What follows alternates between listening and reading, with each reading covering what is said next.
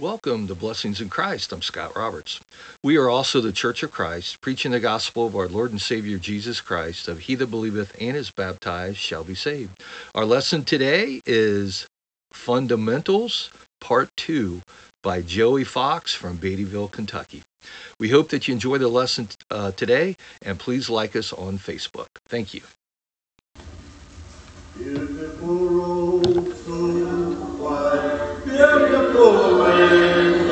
Oh.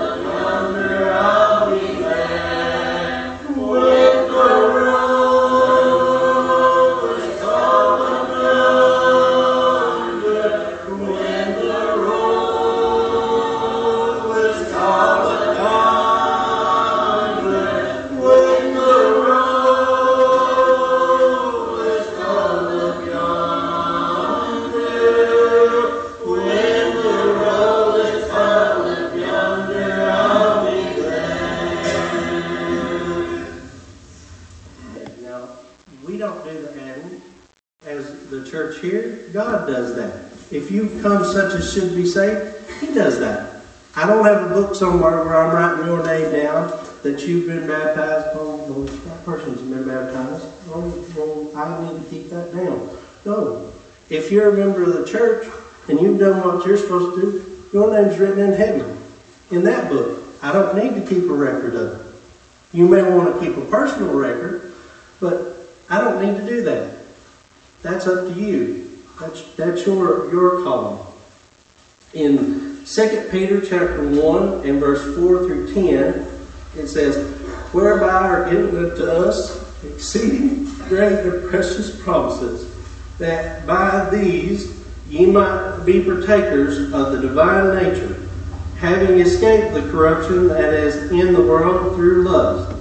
And besides this, giving all diligence, add to your faith virtue, and to virtue knowledge, and to knowledge temperance, and to temperance patience, and to patience godliness, and to godliness brotherly kindness, and to brotherly kindness charity. For if these things be in you and abound, they make you that ye neither be barren nor unfruitful in the knowledge of our Lord Jesus Christ. But he that lacketh these things is blind and cannot see afar off, and hath forgotten that he was purged from his old sins. Wherefore the rather, brethren, give all diligence to make your calling and election sure. For if ye do these things, ye shall never fall. That last four words is what we want. We don't want to never fall. Now, we may sin and come back to the Lord, but we don't want to fall to the point that we can't get back. But we should be adding these Christian virtues to our life. Now, I will admit, being a fox, and and I don't care, fox is just part of it, but being a fox, it's very difficult to do some of these things, to have patience and to have temperance. But we are to add these things. That means we're working on them continually, continually trying to add these graces to our life so that God will be well pleased with. And they're tested on a daily basis, a daily basis. So this is the addition that we talked about. Well, we're going to talk about subtraction. Now, that, now, folks, I have 10 digits on these, and some people say I'm in my toes too, and that's the truth. Sometimes when you're working with numbers, you feel like you can take the shoes off and still get lost. But it doesn't matter. What matters is what God has to say about this kind of subtraction. He says, in Revelations chapter 22 and verse 19, and if any man shall take away from the words of the book of this prophecy, God shall take away his part out of the book of life and out of the holy city and from the things which are written in this book. Now, won't that be a sorrowful time if we get there and our name is not written there and our name's been taken away? Now, that's the same as we was talking about. He's got an eraser that he can take it out easily. But he's also got a pen that can put it back when we do what we're supposed to do.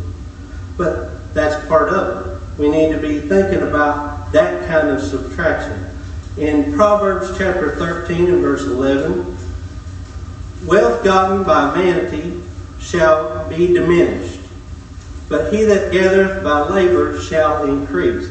Think about the, the material things in this life. If we're getting things by vanity, that stuff's going to diminish away.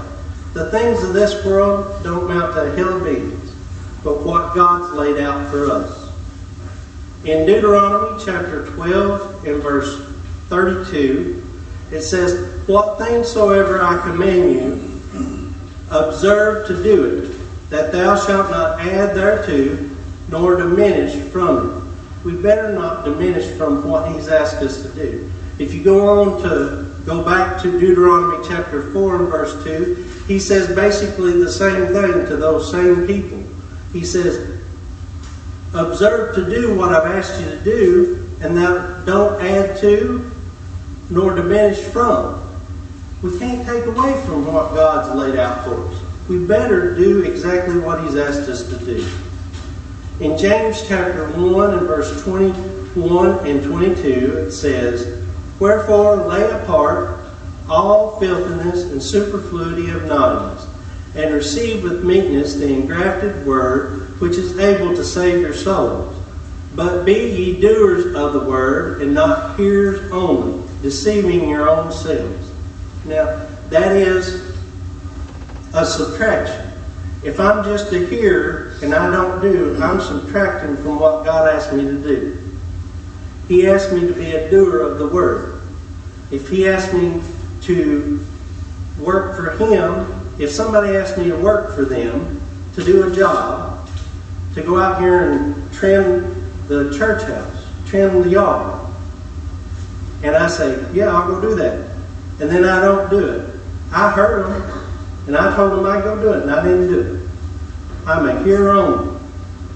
But if I go out there and I do it, and I do it the way that they asked me to do it, I'm a hearer and a doer. I heard what they wanted, and I did exactly what they asked me to do. That's all that the Lord asked us to do, is to do exactly what He asked us to do. Hear and do it. And then in Galatians chapter 5 and verse 19 through 21, now the works of the flesh are manifest, which are these. Adultery, fornication, uncleanness, lasciviousness, idolatry, witchcraft, hatred, variance, emulations, wrath, strife, seditions, heresies, envyings, murder, drunkenness, revelings, and such like, of the which I tell you before, as I have also told you in time past, that they which do such things shall not inherit the kingdom of God. And you think about that, those are all negative. Negative. But I think if you go on in that chapter, I, I didn't take it down, but if you go on, he talks about all the positive things, the good things. And he says, Of such there is no law. If we're doing the good things, there's no law against that. And we talk about it all the time. What's the law made for? The laws are made for those that do evil. The laws weren't made for those that will follow them. We are the ones that will follow them. We should be following.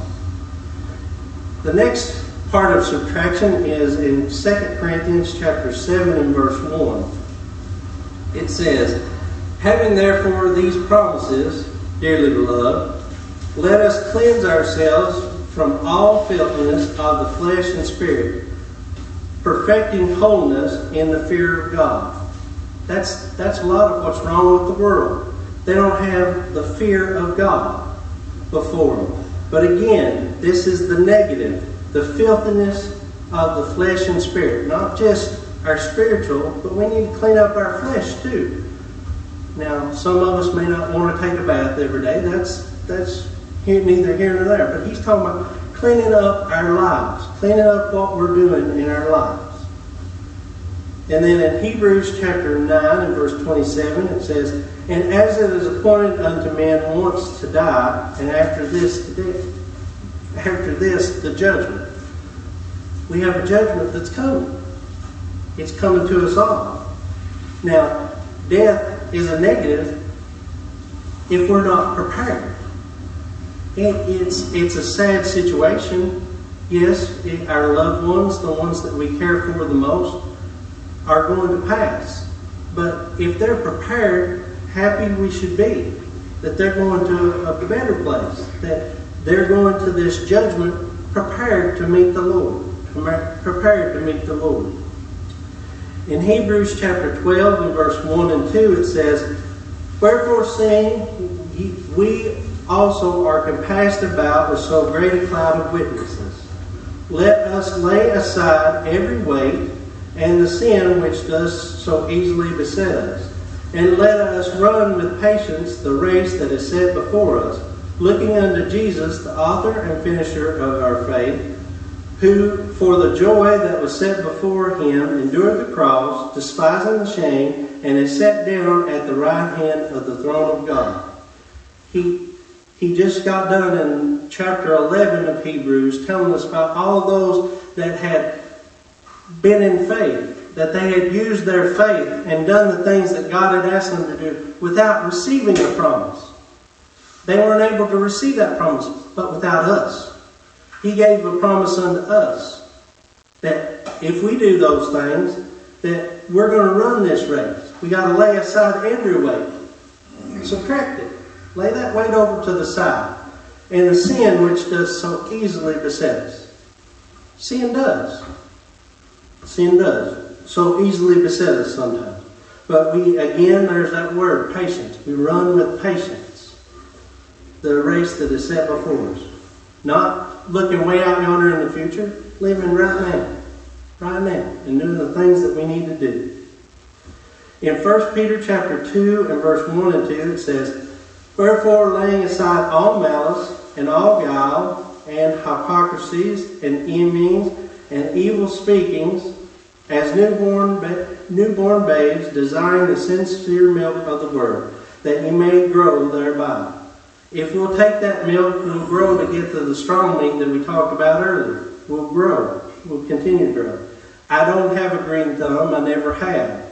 But if you see something that's planted and you continue to do the things that you need to do to help it to grow, it grows and it flourishes. That's what the Lord wants us to do when we lay aside these things. In Ephesians chapter 4, verse 31 and 32, it says, Let all bitterness and wrath and anger and clamor and evil speaking be put away from you with all malice, and be ye kind one to another, tender hearted, forgiving one another, even as God, for Christ's sake, hath forgiven you. He went to the cross. Jesus went to the cross for us. He went to the cross for us. And we should be tender hearted, forgiving one another. Now, you know how kids are. Kids will do something and it'll make you mad, and then, or upset, I should say, maybe not mad. Uh, I use those words interchangeably, but maybe not mad, but uh, upset. And then in a few minutes, they, they may get upset when you say something to them. And they'll come back in a few minutes and say, Well, I didn't mean to do that. I'm sorry. And just be so gentle. Think about that. That's how the Lord wants us to be, how He wants us to be. So the next thing, um, hope I'm not going too slow, but He says multiplication. Now, that, that's a hard one when you're in school. They give you them tables and you got to go through them. Two plus two times two is four, and well, today it might be two times two is five. Who knows? But uh, that that's the way it should be. It's two times two is four. Uh, when I went to school, anyway. But in Jude chapter 1, and well, the only chapter, in verse 2, it says, Mercy unto you, and peace and love be multiplied. We should be multiplying those things. Having mercy one to another, and peace and love. Generally, and love one for another. That should be multiplied.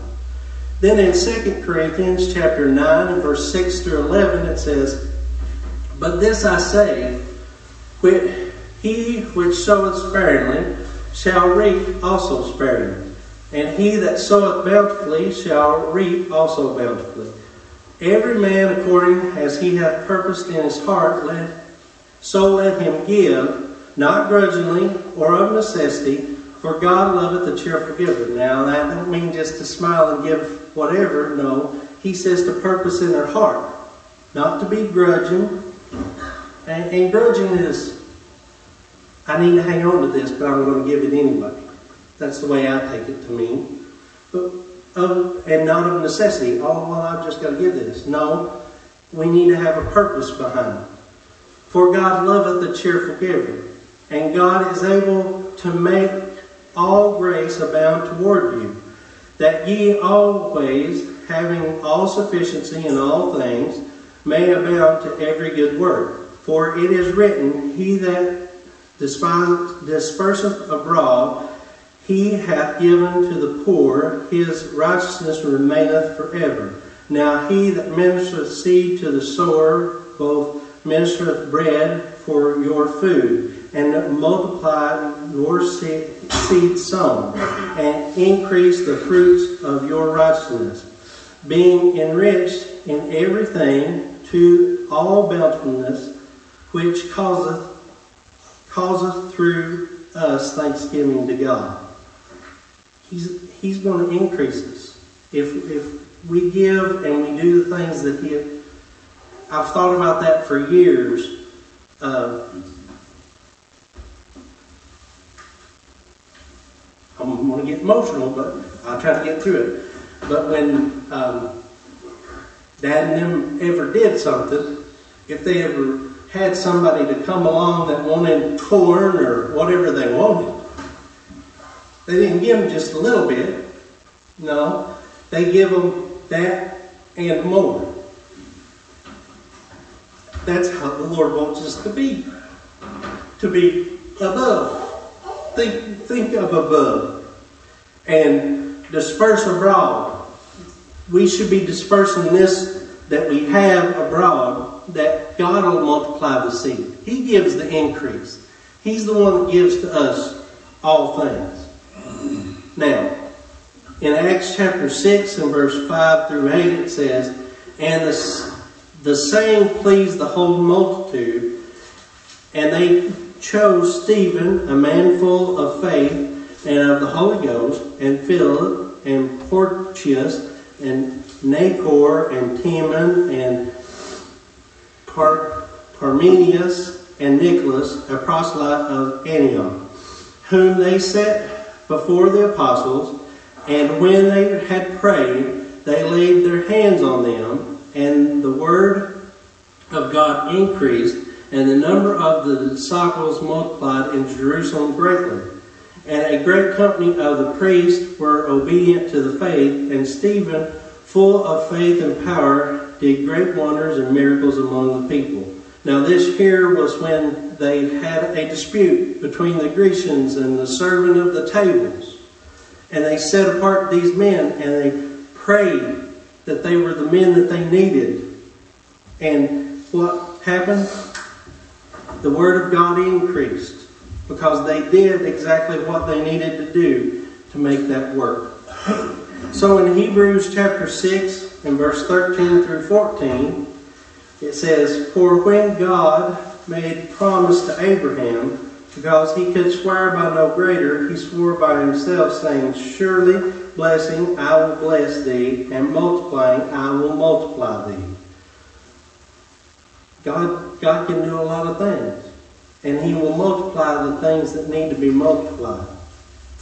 Then I looked back in Genesis, and I thought about this multiplication in this sense. In Genesis chapter 1 and verse 28, it says, And God blessed them, and God said unto them, Be fruitful and multiply, and replenish the earth, and subdue it, and have dominion over the fish of the sea, and over the fowls of the air, and over every living thing that moveth upon the earth. Now God gave them this ability to be fruitful and to multiply. Well, then you go over to Genesis chapter 3 and verse 16. It says, They had already done their transgression in the Garden of Eden there. And it says, Unto the woman he said, I will greatly multiply thy sorrow and thy corruption. In sorrow thou shalt bring forth children, and thy desire shall be to thy husband, and he shall rule over thee. Now, just in a short period of time, he changed from giving them one kind of multiplication to multiplying a sorrow upon them for the transgression that they did. And then if you look in Genesis chapter 26 and verse 4, it says, And I will make thy seed to multiply as the stars of heaven, and will give unto thy seed all these countries and in thy seed shall all the nations of the earth be blessed. Who was he speaking to? He was speaking to Abraham. Abraham and his seed. And he what did the children of Israel do? All down through time they transgressed. But what did God do? He always wanted to help them and to multiply and help them. And what did they do? They disobeyed. They disobeyed. We better be careful of this kind of arithmetic. The last thing we're going to look at for just a few minutes is division. In 2 Timothy chapter 2 and verse 15 it says, Study to show thyself approved unto God, a workman that needeth not to be ashamed, rightly dividing the word of truth. We have to rightly divide what the word says. We've already looked at. Uh, it says there where it was talking about uh, just call upon the Lord and be saved. Well, if you go on to read and you rightly divide, there's a lot more to that than just calling upon the Lord. So in second in 1 Corinthians chapter 1 and verse 10 it says, Now I beseech you, brethren, by the name of our Lord Jesus Christ, that ye all speak the same thing, and that there be no divisions among you, but that ye be perfectly joined together in the same mind and in the same judgment. He don't want division among us. He wants us to follow his word and be what? Perfectly joined together in the same mind and have the same judgment.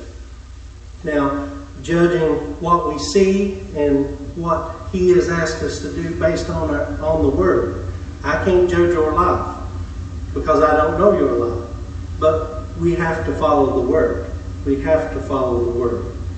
In John chapter 12, in verse 48 through 50, he said, He that rejecteth me and receiveth not my words hath one that judgeth him. The word that I have spoken, the same shall judge him in the last day. For I have not spoken of myself, but the Father which sent me. He gave me a commandment what I should say and what I should speak. And I know that his commandment is life everlasting. Whatsoever I speak, therefore, even as the Father said unto me, so I speak.